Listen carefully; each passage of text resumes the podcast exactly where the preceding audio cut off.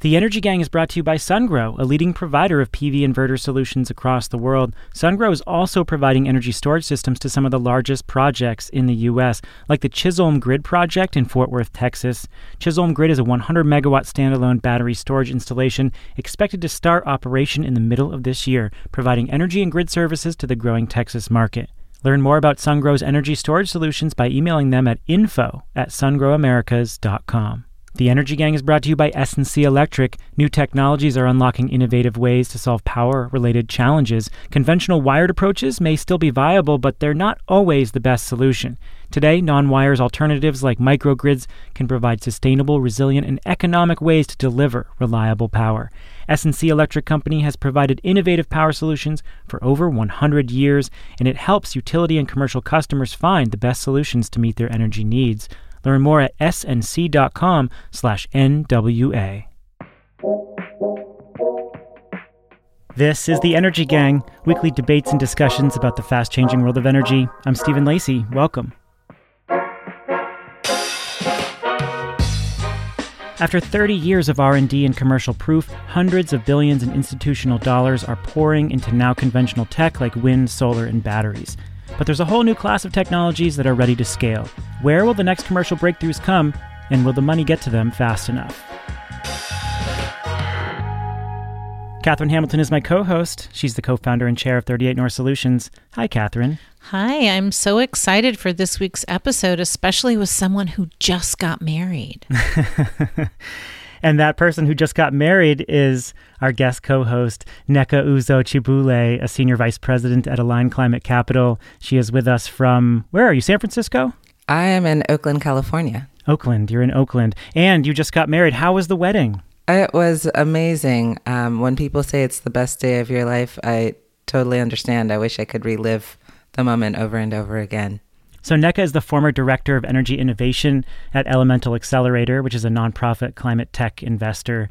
She's also worked at PG&E and NextEra on the corporate side in energy trading, resource planning, and customer experience.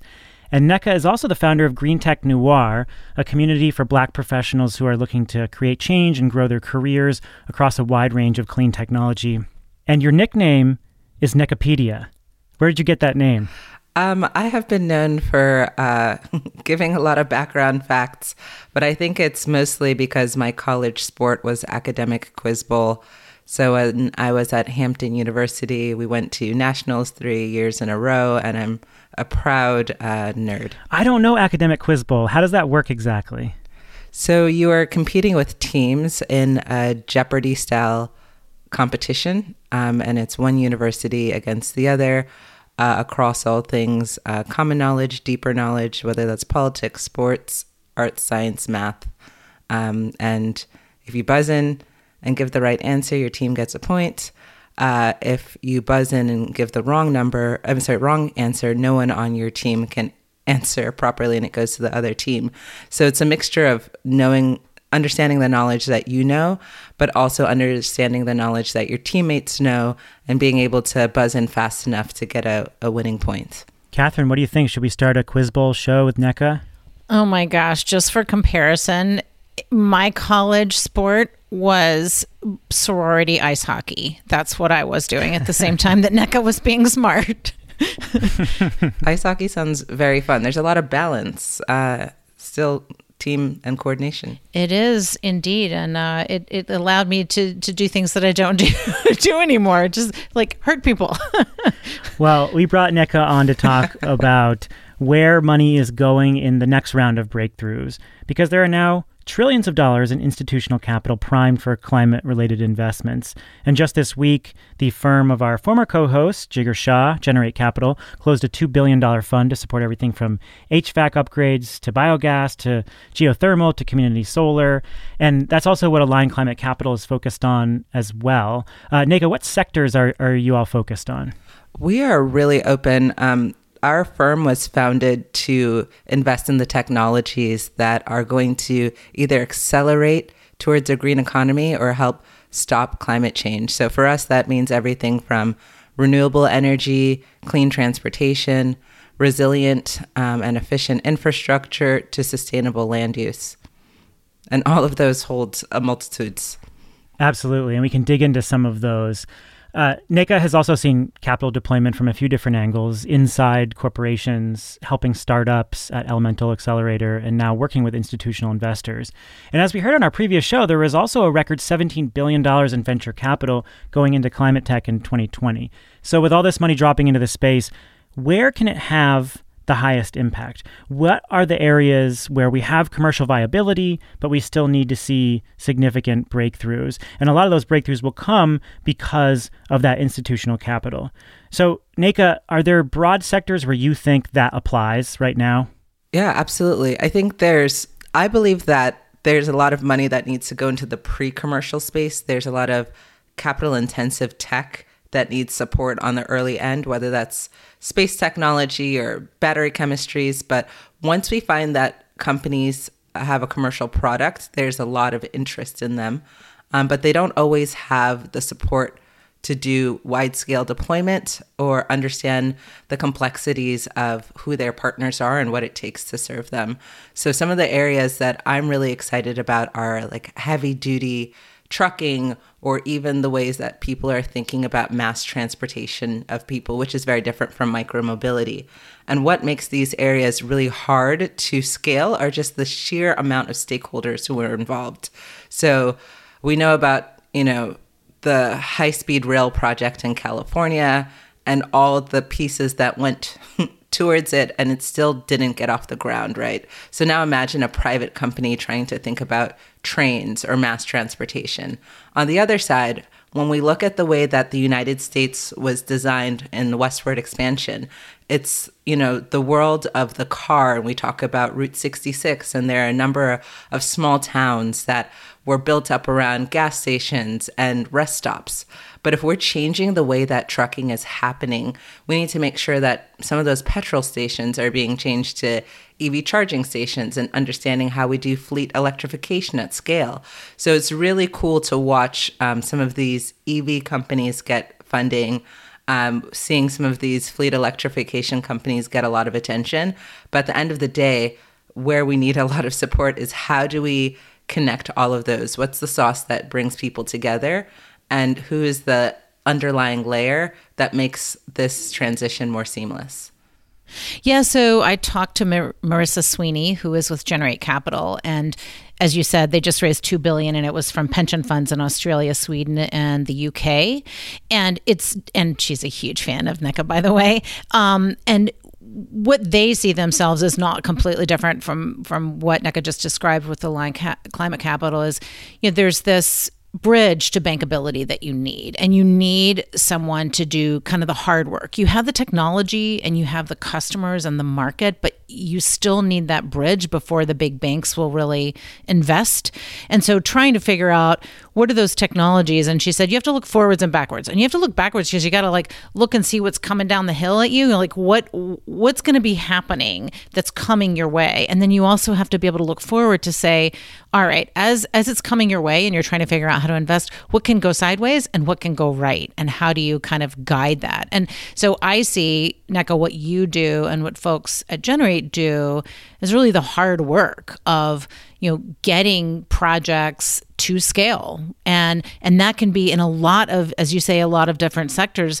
Some of them in sectors as disaggregated as buildings or heat pumps and then some that are sort of the the bigger um, sectors where you're trying to figure out you know how do you solve for kind of those big problems? Yeah, so let's walk through a few of them. You mentioned trucking right off the bat, Nneka do you think that the breakthroughs need to come in the actual build out of the drivetrain and the models of trucks, or is it the infrastructure surrounding um, heavy duty trucking, electrified heavy duty trucking that needs to happen? Obviously, it's a combination of both, but when it comes to considering where the dollars should be spent, do you have uh, any thoughts on where the highest impact would be? Sure. I'm a person who's driven towards action. I have a strong bias towards action.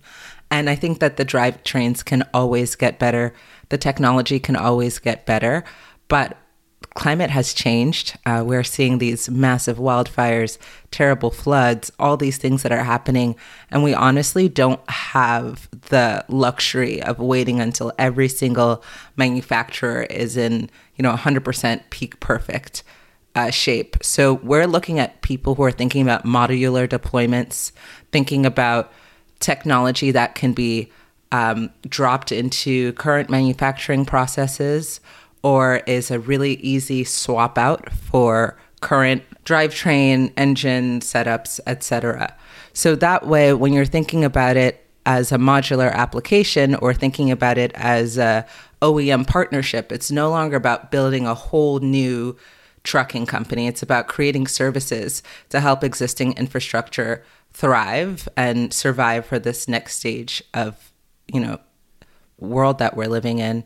Uh, one of the things that Aligned Climate Capital really prides itself on is supporting developers and service based companies because there are a good number of people thinking about hardware and there are a good number of people who are thinking about the solution on a macro scale, but there isn't as much support for service providers, people who are, you know, doing the work to make sure that there's the seamless transition, who are connecting between manufacturers and customers, and also helping um, for a just transition as well as a smoother transition. Because uh, I'm of the mindset that we can't just drop all that we are working on right now and start all over from scratch. There has to be a way that we can build on top of uh, current systems. I'm thinking about technologies that I see as needing to scale a lot more rapidly, like community solar and microgrids because of part of those services that they provide to communities, whether it's resilience, um, low carbon um, resources. How do you view those in the context of the way you think about investment? So, Aligned Climate Capital is actually an investor in Summit Ridge Energy. Uh, and really early on, we saw the need for community solar so that's something we're really invested in because I don't believe and we don't believe that clean tech is only for the people with a lot of disposable income. It's for all of us. And community solar gives, and microgrids and all of those things give opportunities for people to partake and share. And we're talking about a real sharing economy, not necessarily a gig economy. So for us, we're thinking about who are the people who benefit from all of these technological breakthroughs. Um, right now, we're also living in a place where Amazon is one of the biggest suppliers of goods to people's homes. So, when you're electrifying some of those fleets, you're also helping to drive down the you know life cycle emissions of the average person when you're getting you know your Amazon Prime box or whatever FedEx delivery that you're working on. I think there's this other piece around community in terms of who is feeling the negative effects of the current systems that we have. And the folks that are feeling the negative effects most immediately of some of the emissions are people who live in fence line and frontline communities. That means that they're along highways or along manufacturing plants. So the sooner that we get to cleaner emitting vehicles or cleaner generation through microgrids or other features, it means that there's going to be less asthma. It means that there's going to be cleaner water. It's going to mean a higher quality of life for everyday individuals. And this is not just thinking about clean tech or climate tech from a Tesla driver's perspective. It's thinking about clean tech and climate tech in a human dignity perspective. The mention of community solar and microgrids are interesting to me because these are two areas that potentially could see explosive growth, but they're limited by policy. Like state legislatures often have to adopt community solar programs, and then it's up to a utility to implement. And there are questions about whether a third party is procuring the solar, whether a utility is selling the shares. There have historically been complicated complications around how you set up that those share programs, how much of those shares go to low income communities, for example. On the microgrid space, I mean, the microgrid controls are phenomenal. All the energy generation assets are ready to scale and everything from renewables to combined heat and power to the underlying controls are there and ready, but you have utility franchise rights that are a problem. You um, often have misaligned incentives about who operates those microgrids, where they can be developed. So I wonder, what is your thought on if, if there's so much money pouring into this space and we have two sectors that we just mentioned that are ready to scale, what are the limitations for scale if you have some of these structural barriers, but a lot of institutional capital waiting on the sidelines? Where do you see that friction? And how do you alleviate that friction? And you touched on so many good points. I'm a firm believer that uh, for a lot of the things that we're struggling with, the solution exists together. But at the end of the day, we are still human. We still have egos. You know, we still have misaligned incentives. And there is a space for some sort of arbiter. Um, there's a space for government to step in. Uh, but at the same time, it requires government to be highly versed um, in the complexities of all of these technologies and the complexities of climate change. And I've seen some, you know, nonprofits like uh, or think tanks like RMI step in um, some lobbying organizations, which some, depending on your politics, can have a positive or a negative effect. But it, it really is incumbent upon the those who have a mission aligned vision to step up and help out where people might have misaligned incentives. And also for individuals when it comes to voting to understand like who are the people who actually make decisions around um, these technologies. Like in a lot of these um, midterm elections you're voting on things like tax assessors and no one really cares or understand like what that means. But also that could be the difference between whether the policies that you're talking around uh, microgrids or resilient communities or extreme weather management um, are funded or even um, rolled out in a meaningful way uh, we have talked a lot about public private partnerships um, for a long time, especially when it comes to things like large transportation systems, um, like the BARTs and the uh, MARTAs and the metros of the world, but also with like bikes, bike sharing, right? So we know that it's possible to get folks in the same room to get together, but it's a question about like who's prioritizing it, who's setting the agenda, um, and whose ego is going to get in the way of helping that happen. But more than anything, I think the general public has a voice here. At times, it feels like we are powerless when it comes to the global politics or society happening in the world. But it's also these small things about who we donate to, who we vote for, that also allow us to have some power in these decisions. This is so so interesting to hear this because uh, uh when you were when you were talking about kind of these these places where you really need an arbiter. I've been working a lot on the accelerator, which is kind of the the federal entity that would be the like a big green bank that would help kind of fill that gap and and get money not just to the state green banks that can also kind of serve that purpose and then you know they get it ready or blend finance to make sure it pencils out with folks like you who are actually deploying projects.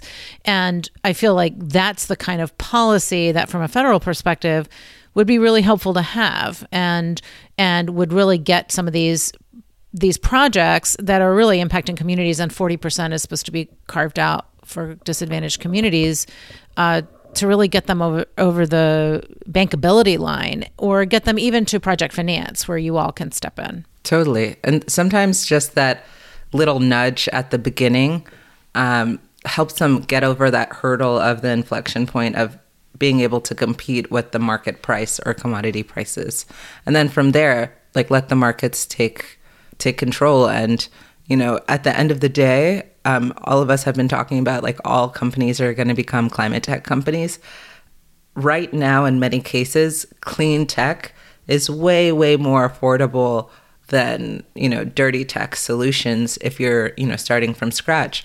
But also you know all of the surrounding systems are becoming more and more integrated whether that's you know smart meters and other distributed generation that it only makes sense if you have some starting capital to integrate with all of these systems now no one's going to build a new coal plant so no one's going to build a new coal furnace right so when you're building new homes then all of those homes are going to be net zero, especially here in California, where I'm sitting from. I know it's different in other states. When we were talking about this topic, I threw some notes together about tech areas that I think are on the cusp of massive scale, but that still have you know, some some mostly market barriers, some tech barriers as well. So the list that I have here are heat pumps and generalized uh, changes in heating and cooling. There's obviously a major contractor and manufacturer problem where there's misaligned incentives over how you actually sell heat pump models. Microgrids, which we touched on, the tech is absolutely there, but there's generally a conflict with utilities over how to build these systems.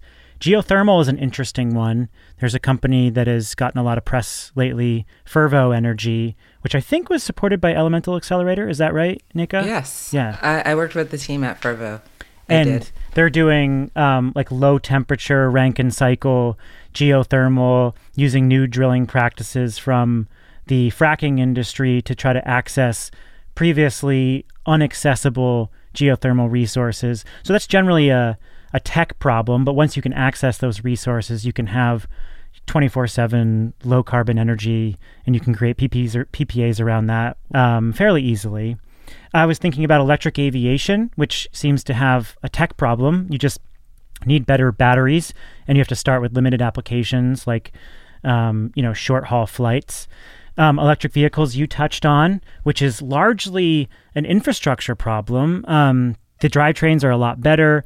Um, electric cars are you know the models are plentiful and consumers have access to them but there's definitely an infrastructure problem and a sales problem uh, and then i thought about building automation as well the tech is absolutely there but we have a misalignment in the way that people who manage buildings are actually integrating new tech in extremely long integration cycles. So, those are the few that seem ready to scale in a pretty massive way, but all have barriers for a variety of reasons.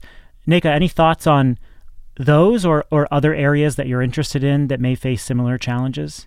All of those are amazing. And just to touch on the electric aviation, I've been so impressed by how quickly some of these aviation companies have been able to scale. At Elemental, we worked with Ampaire and ZeroAvia. Um, and Ampaire is a electric airplanes and ZeroAvia is hydrogen airplanes. And just to see the level of interest um, that's going into the space that's like, if you want to talk about capital intensive, super capital intensive, tons of regulations, but people are, are understanding like there has to be a better way um, and with the right investment, um, this can be phenomenal.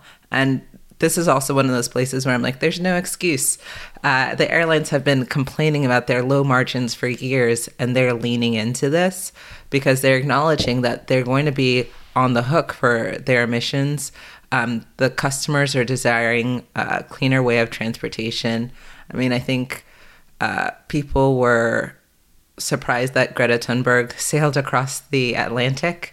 Uh, and she talked about having the capacity to, but there are a lot of people who have been reducing their flying because they're feeling uncomfortable with the amount of emissions um, that they're releasing as part of that process. So that's really interesting. Another place that I, am particularly interested in scaling is this indoor agricultural space. People have been growing indoors for years and years and years this is not a new thing, but it's also so interesting to see a lot more capital get into the space of growing things that are not just you know greens and microgreens um, in a greenhouse and like changing the way that we're utilizing water as we're doing agricultural development and also thinking about space. Katherine, any thoughts on particular tech sectors you think are on the cusp of expanding? Yeah, you had sent us these notes. So I texted with a, a, friend of mine who's an investor and I asked him that question. And he and I went back and forth for hours last night, just throwing different technologies at each other. And one of the one of those was uh, electric aviation. I work with Bye Aerospace, which yeah, I think it's a super interesting space. There are a lot of different places, but one of the things that I've had a lot more experience with is on the grid. So you know, 10 years ago, over 10 years ago, I was working on smart grid and all of these different technologies that kind of form the connective tissue along the grid to make everything work better and to allow customers to really be much more involved and to bring their resources into the grid.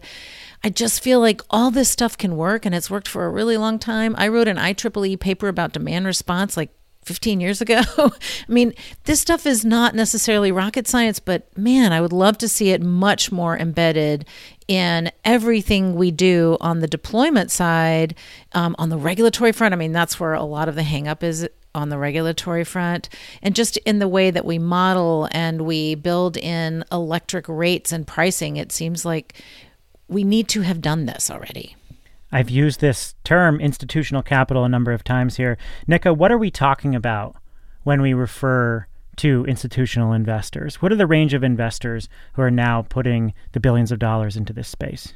When we're talking about institutional investors, we're seeing some investors that have historically been looked at as being more sophisticated, whose clients are really thinking about conserving wealth and growing at a steady pace rather than some of our typical venture capital investors who are okay with kind of the frenetic pace of tech innovation. So you're seeing a lot more pension funds, endowments, um, uh, corporate governments, etc., investing in clean tech. And it's interesting because after Clean Tech 1.0, when there was a lot of um, volatility in the market, you would hear people say, no, we don't invest in clean tech or climate tech anymore. Um, but now they feel like they have to. I mean, you're seeing monumental growth on, especially in the EV space. Um, solar has become a commodity. Everything is becoming normalized.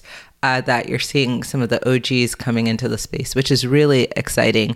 Uh, additionally, there were a number of corporate CVCs that were opening up their own shops, which some still are, but others more so are coming into funds like ours and saying, "Hey, we trust you. You have the expertise.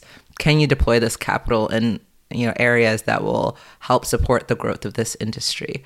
So you even saw Amazon open up their own climate pledge and you know, Toyota Ventures and all these really interesting people who have a vested interest in everyone becoming a little bit more green. So for me, that's exciting because the money in climate tech is huge.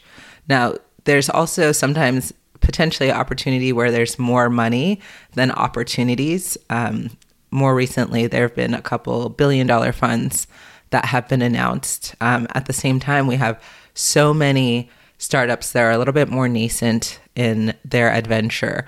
So they might need, you know, two and three million dollar checks, um, and they're not quite ready for the ten million and fifty million dollar checks. But it's also really exciting that when they get to that level, there's going to be someone waiting, you know, with an opportunity for them to help them scale their business and growth equity. So revisiting the premise of the conversation, which is we've had decades of R&D spending and then commercial investments in wind, solar, batteries, EVs, inverters, smart meters, and we're in this new era of clean energy deployment. We've got all these other areas that we talked about that have their different challenges but scaling opportunities. Nneka, do you think we're on the cusp of a of a new era where a, a whole new crop of technologies are going to gain commercial traction all at once in a big way? I think so. Uh, we talked about capital entering the market.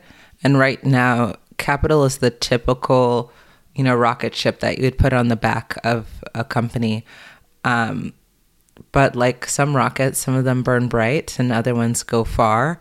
So I think it's a mixture of not just capital, but uh, wise counsel. Um, there are a lot of people who've been doing this for a long time. And I don't think it should be so much like old tech versus new tech, but you know, how do we collaborate together and bring people who've been like, you know, doing something for 20 years, whether that's like working on a gas pipeline and say, hey, how do I look at undergrounding of utilities in a more meaningful way as a new technology opportunity? Or someone who's been farming, you know, soybeans for three generations and say, how do we think about land use and water use and ensuring that you know the new school is talking to the old school we are also in an age of mass information sharing whether that's through TikTok or Instagram and the way that people are getting information is very different from just 5 years ago so the level of awareness that the average human has about climate change or new companies is also really big uh, I think the Jobs Act did a great thing when it opened up the doors to crowd raising and crowdfunding.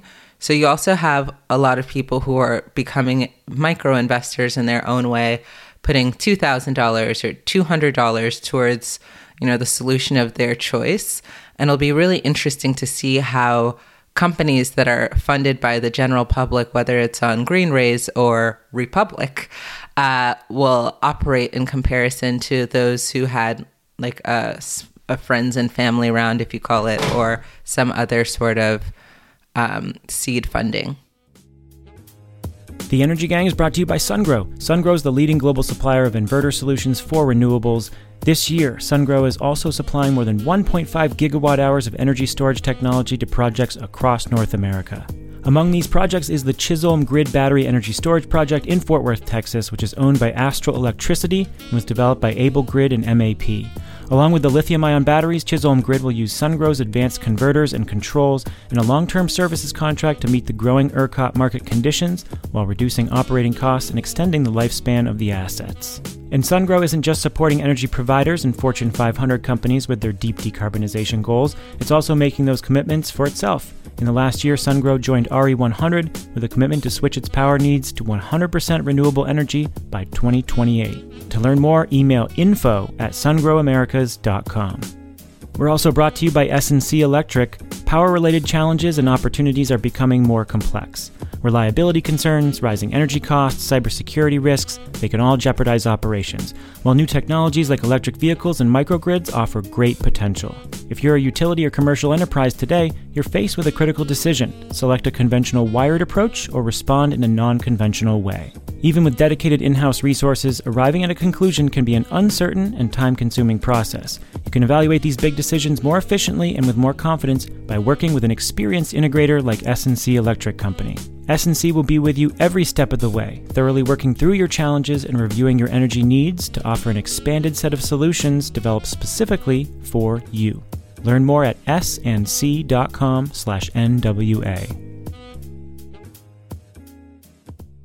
The clean energy industry is primarily white. We it is white, very white throughout every sector.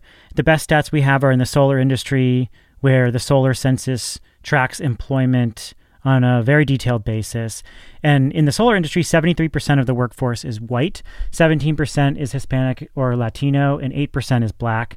And the country is 60% white and 13% black. The numbers are far lower across the economy. According to the Brookings Institute, 4% of U.S. business owners are black, and 1% of black business owners get loans in their first year versus 7% for whites.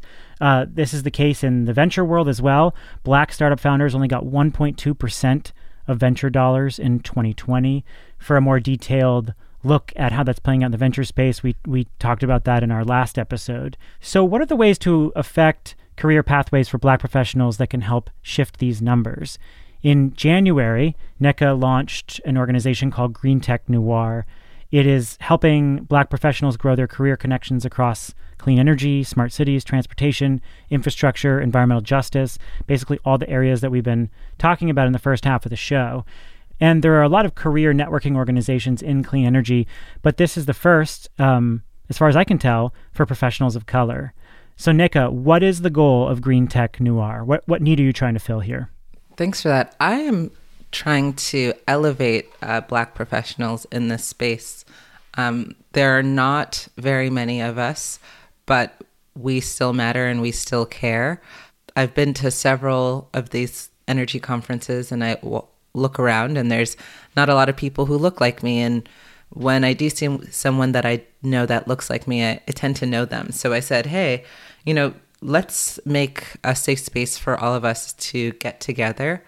Um, one to share our stories, to network, and it, it turned out that it wasn't just a few of us; that there were a couple hundred of us all seeking this sort of community. And when it comes to community, it's you know a space where you can talk about the challenges that you're going through, talk about your successes and big wins, um, talk about the ways that you're thinking about growing a business you know support with connections and things like that.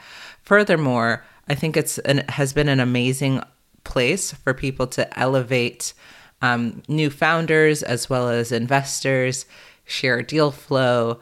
Um, talk about some of those unwritten rules of business that are shared maybe in other communities that haven't always been shared with us in the black community.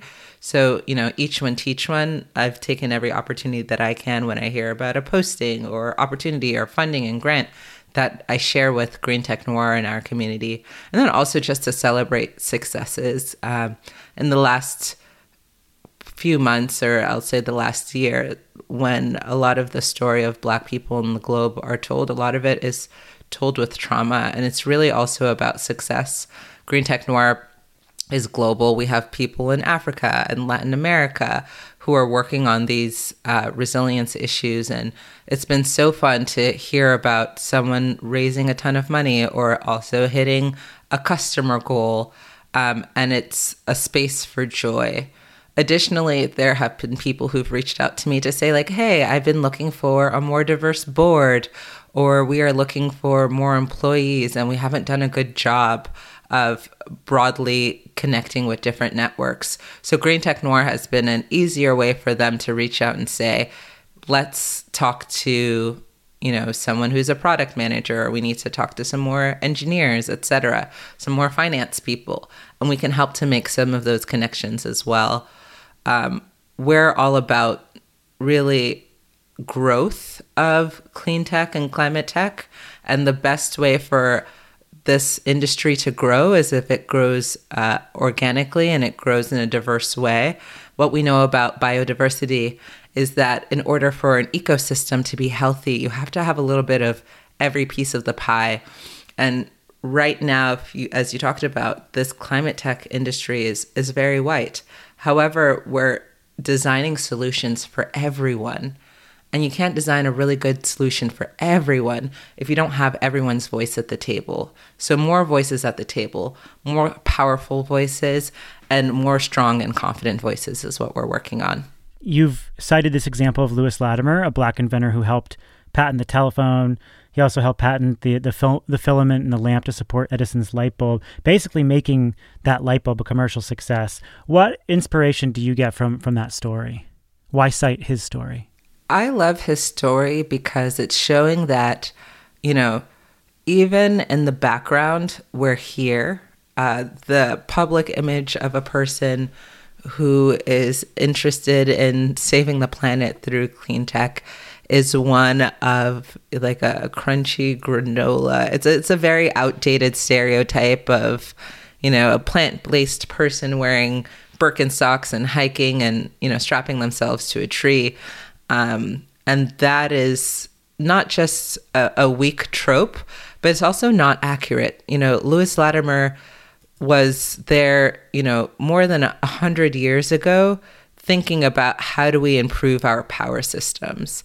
Um, historically, African Americans have also been on the leading edge of design just because the United States was built on the backs of black labor and if you're doing most of the labor, you're seeing firsthand what innovation has to be done. And they did it, whether that's the ironing board or the traffic light or the home security system.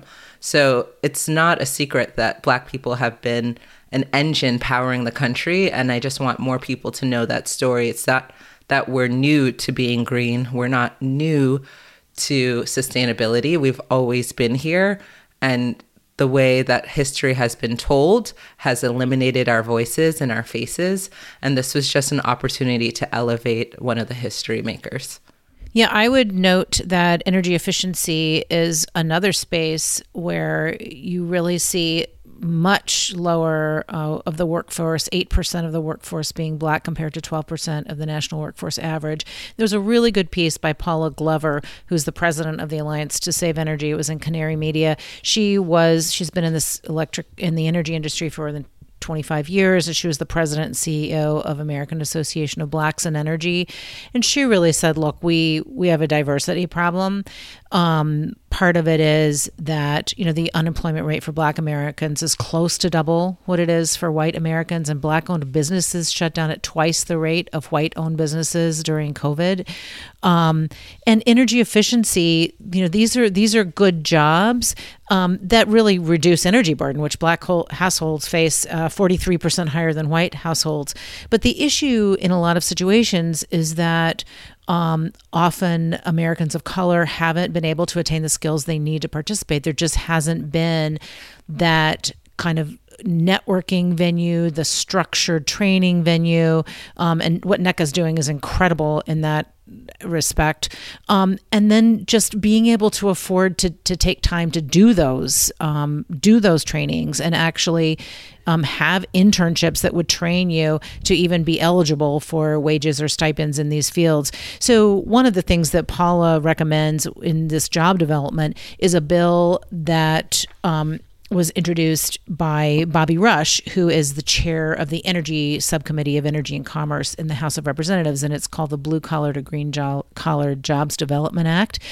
And what it would do is it would provide grants to businesses, labor groups, nonprofits, um, or conservation corps to pay wages or stipends for individuals getting training, and that would really focus on you know historically black colleges and universities and other places where you could really raise folks up in into jobs where you would not even be able to afford to get the training that you need to become part of the network. So um, this is so important to actually be paying for that. Um, I used to uh, ding my husband back in the day when he was at a environmental group. I said the only people who can afford to work for the Enviros are uh, people with trust funds because they don't pay enough to actually have a living wage. That's probably overstating it a little bit, but you know, I was, uh, you know, the point was I had to have a job that paid money and i think a lot of people have to have jobs that pay money rather than take internships and i think we need to be super intentional about the way we do it Totally. When I worked at PG&E, um, one of my first roles there was uh, leading resource planning uh, at the San Francisco Gas Division. So I spent lots and lots of time with people who were welders and um, other utility professionals. And getting into the trade is actually more competitive than you would think for certain trades, whether that's also you know the timing of training um, and the application process can be complicated to outsiders. Um, and you would see that a lot of people who were thriving in the space actually had family members who had done it before, uh, whether their father was a lineman or their uncle was a lineman, and told them that this is a really good career for you to do. And uh, as a result, you have like these little dynasties of families who've been doing this for a very long time, and they're very proud of that work. But if you're a complete outsider who had no insight to know that a lineman is a job that can pay you six figures, and that there's even really cool lineman jobs where you're like hopping out of a helicopter to fix hot wires, um, then you know people don't switch to those jobs or even know that the training even exists or that you can get paid to go to school. There has been over the last couple of years an explosion in companies getting serious about diversity, equity, and inclusion. They're issuing press releases about it. They're talking about creating programs to make sure they have more diverse hiring practices. Does do you feel like this is actually improving hiring practices? Do you see any material change in the uh, ability for black professionals to advance? And we'll take the energy ex- ex- industry as an example. So, I stated earlier, I'm a person that has a bias towards action. And as much as I love pledges, I love outcomes more. So, the first things first is, you know, you can't improve what you don't measure. So, for some of the companies that have made these pledges, they haven't even had like really good numbers or metrics that they've shared publicly, let alone to say, this is, you know, what we're doing differently. Um, and they also say the path to hell is paved on good intentions. So I think everyone who makes a pledge has really good intentions, but there are lots of reasons why they might not have the workforce that they're desiring. One, whether that's actually putting postings or hiring opportunities in a place that it's actually capable of people seeing before an internal candidate or a high priority candidate has even been identified whether that's opening up job postings for folks with non traditional backgrounds. So I am a proud HBCU graduate, but I also went to Kellogg um, for my MBA. So I, I've seen, you know, both sides of the coin where, you know, someone might say that, oh, my undergraduate was not a target school. Um, but when they see my Kellogg MBA, they say, oh, yeah, yeah, that's great, but I'm still the same person. So, what does it mean to hire from more diverse backgrounds, people who are graduating from associ- with associate's degrees, which we're going to see a boom of since community college has been made free or very inexpensive in several states. Um, can we ensure that folks that are graduating from community colleges are deemed as qualified, um, not necessarily without you know experience, but also saying like the associate's degree has meaning. Um, if we're thinking about onboarding and uh, quality of experience at the company, are you hiring you know black people or Latin American or Native American people into a racist work environment? Um, have you said that you want to hire new people, but haven't done anything with your culture to make it welcoming to, you know, people from different backgrounds? When you check for culture fit when you're doing interviews, what does that mean? If a person has never gone snowboarding in Snowmass, Colorado, does that mean that they're not a culture fit for your company? Furthermore, once people enter into your business, you know, are there opportunities for them to grow and expand with your business? Or have you made um, opportunities for growth only possible for a small, narrow band of your employees? And the interesting thing about, you know, all of these questions companies have to ask themselves is that when you make it better for the most marginalized groups, whether that's black or disabled or queer or transgendered, you're also making the workplace better for every single person. So if you're making a workplace that's more inclusive of people from different backgrounds, it also means that people from under resourced areas like Appalachia will also have a better chance to compete in the job market. If you're thinking about, you know, making your workplace inclusive for someone who's you know in a wheelchair disabled it also means you're making the workplace simpler to work for with someone with a heart condition or a non-visible disability or someone who has a bad back so there are many ways that our system has failed people and there's many ways that it doesn't work right now. There are also many ways that it can get better.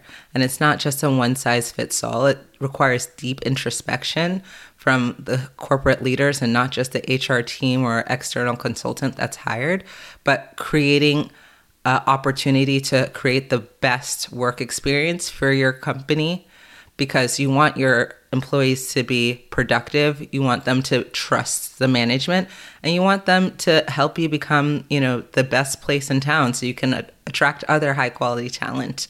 This is not charity. This is a clear business advantage and a strong value proposition for a team. Well i could not agree with you more inclusion just makes everything better. I, I see it from a different angle uh, with my personal family life. And yes, inclusivity just makes for a, a better world generally. So, how can employers or black professionals get involved with Green Tech Noir? So, for a while, we had it as a closed community, but I'm excited that we are opening it up more. Um, we're getting some resources to scale. Um, so, if they go on Green Tech Noir, and ask to join. Uh, their information will be put into our database and we'll send them some more information. We're also starting to do a lot more events. Right now, we have some amazing founders with amazing solutions that we want to highlight. Uh, we'd love to have some more fireside chats. So we've been mostly keeping it in the family, but uh, we might open the doors for a little bit more inclusivity on our part as well. Excited to see the expansion. Well, let's finish up with some free electrons. Uh, Katherine, what's your free electron this week? What is keeping you occupied, interested, consumed? Oh, I've been watching those billionaires or whatever they are, gazillionaires fly up to space. Um, and just thinking a little bit about space and what can we learn and gosh, uh, you know, is there some way we can we can turn that to something that will help all of us down here? Um, and there were a couple of things that that came to mind. One was a National Geographic book that I read with one of my kids about Mars, and it says um, in order for us to make Mars habitable, because, like, okay, that's the goal. Let's go to Mars. So you start with a series of missions to set up living quarters. Year 100, human built factories could spew powerful greenhouse gases to boost Mars' atmosphere, and the greenhouse gas buildup would begin to warm the frozen planet. and it goes through like, all right, and then once you have all of the greenhouse gases, then you would have to decarbonize. And it was like, oh my gosh, they want to recreate exactly what we've done here. This is amazing. and insane. Um, and I couldn't believe National Geographic did that. And then I was talking to my husband because back in the um, I guess it was the mid 1990s, there were a couple of entrepreneurs that decided that space billboards were a good idea. And what they wanted to do was they wanted to send a bunch of sort of mylar, you know, big, huge billboards that would be orbiting the Earth. Um, so you'd be sitting outside looking at the stars, and like Coca Cola would go across the sky. Um, and my husband was working on the anti space billboard campaign with uh, who was then Representative Ed Markey and they managed to shut it all down. But just thinking about like what can we do with space? What can we do that's productive and helpful to us here? And I don't think it's either advertising or recreating what we've done to this planet. Nneka, what's your free electron? So my free electron uh, today is thinking about uh, national parks and nature. Uh, this pandemic has really pushed many of us outside uh, when we normally hadn't always gone outside or have visited less frequently. And I think it's so special that we have land that's set aside for just conservation and just getting connected, putting your fingers in the soil just does something to me in terms of grounding me to the earth. However, I'm aware that all of these are not accessible to everyone. So I've been thinking a lot about like what does it mean to create a mini national park at home? I know that there's like Japanese zen gardens where people make like really cool rock formations, but like how would you create the idea of a, a personal national park, your own, you know, a nation of your own? Um, and how do you create that soothing ambiance at home, whether that's like a little patch of grass or like a fake putting green and adding little green trees to it. Um, and that's what I've been thinking about. I recently moved to Oakland and thinking about making my house a home and filling it with green things is very important to me. Oh, I love that. Yeah. I am going to end with a stat. Uh, I saw Solar Power Europe released its global market outlook for solar and they found that one out of every three power plants in 2020 was solar. And we're now seeing power purchase agreements at one cent per kilowatt hour. And that, of course, was during the height of the pandemic when we saw supply chains get all mixed up and prices for equipment went up. In fact, you know prices are, are still going up and there are major problems but yet one out of every three power plants in 2020 was solar. So we are just at this explosion of commercial activity feeding back into the premise of this show. But obviously generation and capacity are very different. So it increased power generation from solar by a half a percentage point. So solar is definitely at the point of no return in terms of deployment but we obviously have to build insanely high levels of renewables to dig ourselves out of the carbon hole, which makes all these other technology areas we've been talking about that much more important. Nneka, thank you so much for joining us. This was a lot of fun. I think it was a great conversation, and I love all the facts you dropped on me. and if I'm ever in like a quiz bowl or if I'm on Who Wants to Be a Millionaire, I know that I will call up a quiz bowl champion, Nnekapedia. Um. Hey. and all I'll be able to do is cross check. I, I, appreciate that. Everyone loves a good fact. Nneka Uzoh Kibuule is a senior vice president at Aligned Climate Capital. She joined us from Oakland. Katherine, always fun. Absolutely. This has been such a great conversation. Thank you, Nneka. Katherine Hamilton is the co founder and chair of 38 North Solutions, and she's my regular co host. Thanks all for being here. We appreciate it.